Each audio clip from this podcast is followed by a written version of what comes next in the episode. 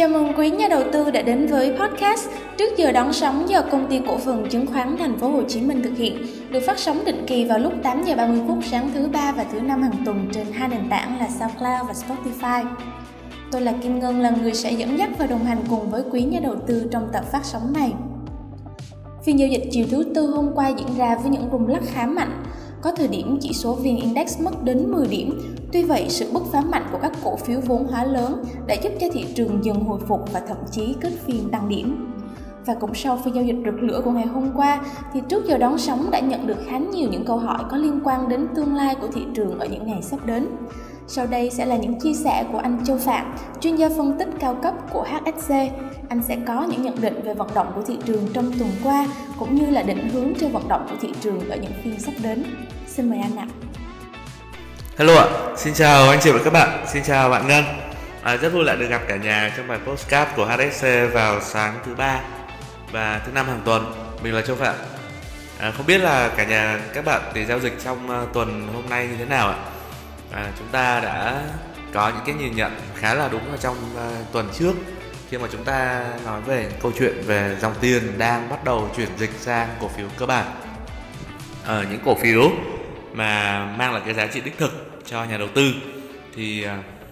đó cũng là cái điểm nhấn ở trong phiên giao dịch của ngày hôm qua và phiên giao dịch hôm thứ tư.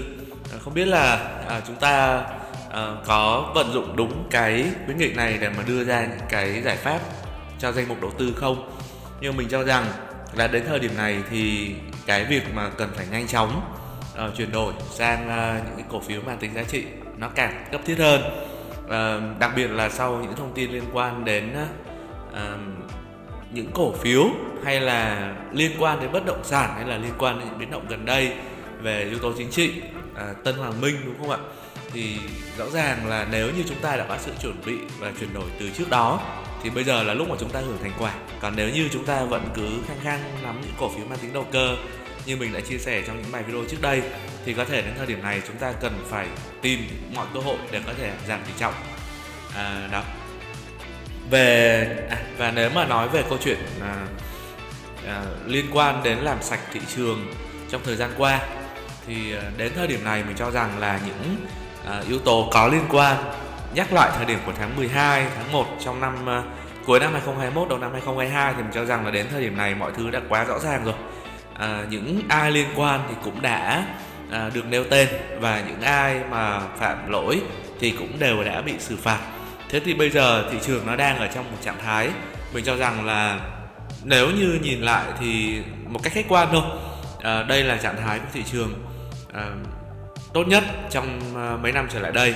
đó là cái sự minh bạch sự rõ ràng nó đang được thể hiện rất rõ. À, những cổ phiếu tốt thì đang được à, có dòng tiền giải ngân và đẩy giá. Ở trong khi đó là những cổ phiếu không tốt thì cũng đang bị điều chỉnh và đưa về lại đúng cái giá trị đích thực của nó. Thì à, do vậy thì một lần nữa đây là tin vui chứ không phải là một tin mang tính là cực đoan ở trên thị trường hiện tại. Nhưng dù sao thì trong giai đoạn chuyển đổi anh chị sẽ để ý thấy vận động của hai chỉ số là VN Index và VN30 nó sẽ hơi Ờ, mang tính phân hóa và thị trường đang ở trong trạng thái cực đoan thì đây là điều chắc chắn phải diễn ra. À, lý do là vì chúng ta không thể tránh được những cổ phiếu mang tính là đẩy giá một cách uh, gọi là ảo đấy. À, và những cổ cổ phiếu thật nó chạy như thế nào mà bây giờ chúng ta chỉ đơn giản là chúng ta thanh lọc lại. Và trong quá trình thanh lọc thì tất tất nhiên là nhóm của chỉ số VN Index uh, bao gồm những cổ phiếu mang tính đầu cơ thì chắc chắn là nó sẽ bị điều chỉnh giảm. Uh, thậm chí là không tăng nhưng với chỉ số VN30 là những cổ phiếu uh, gọi là thanh khoản cao nhất, giá trị tốt nhất của sàn à, uh, HOSE cũng như là của thị trường Việt Nam gọi là một cái phong vũ biểu nói chung ấy thì đang khá là tích cực đúng không ạ? Đó là một cái à, điểm nhấn cho điều, điều kiện của thị trường trong ờ, uh, mình đánh giá là trong tháng cả tháng tư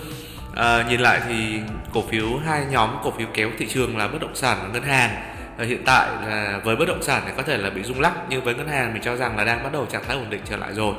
Và do vậy thì những cái kỳ vọng về các kết quả doanh ở trong những ờ, ngày đến đây à, cũng như là kỳ vọng về ổn định về vĩ mô về yếu tố chính sách cơ bản của nền kinh tế vẫn đang còn khá tích cực thì chúng ta vẫn cứ trên tư duy là thị trường đang tích cực nhé. Và do vậy thì à, một lần nữa mình có thể xin lỗi một lần nữa mình có thể khẳng định là thị trường không hề xấu mà đơn giản là chúng ta chỉ cần điều tiết lại danh mục chúng ta theo hướng điều điều về đưa dòng tiền về nhóm cổ phiếu mang giá trị nhiều hơn là à, khá là ổn định rồi. À, những cổ phiếu mà mình cứ nhắc đi nhắc lại thì bây giờ mình xin phép là tiếp tục là chúng ta nói đến đó là nhóm cổ phiếu bán lẻ đi. À, chúng ta có DigiWorld, World, hay là nhóm cổ phiếu công nghệ mang tính giá trị cao như là FPT hoặc là một số cổ phiếu công nghệ đi kèm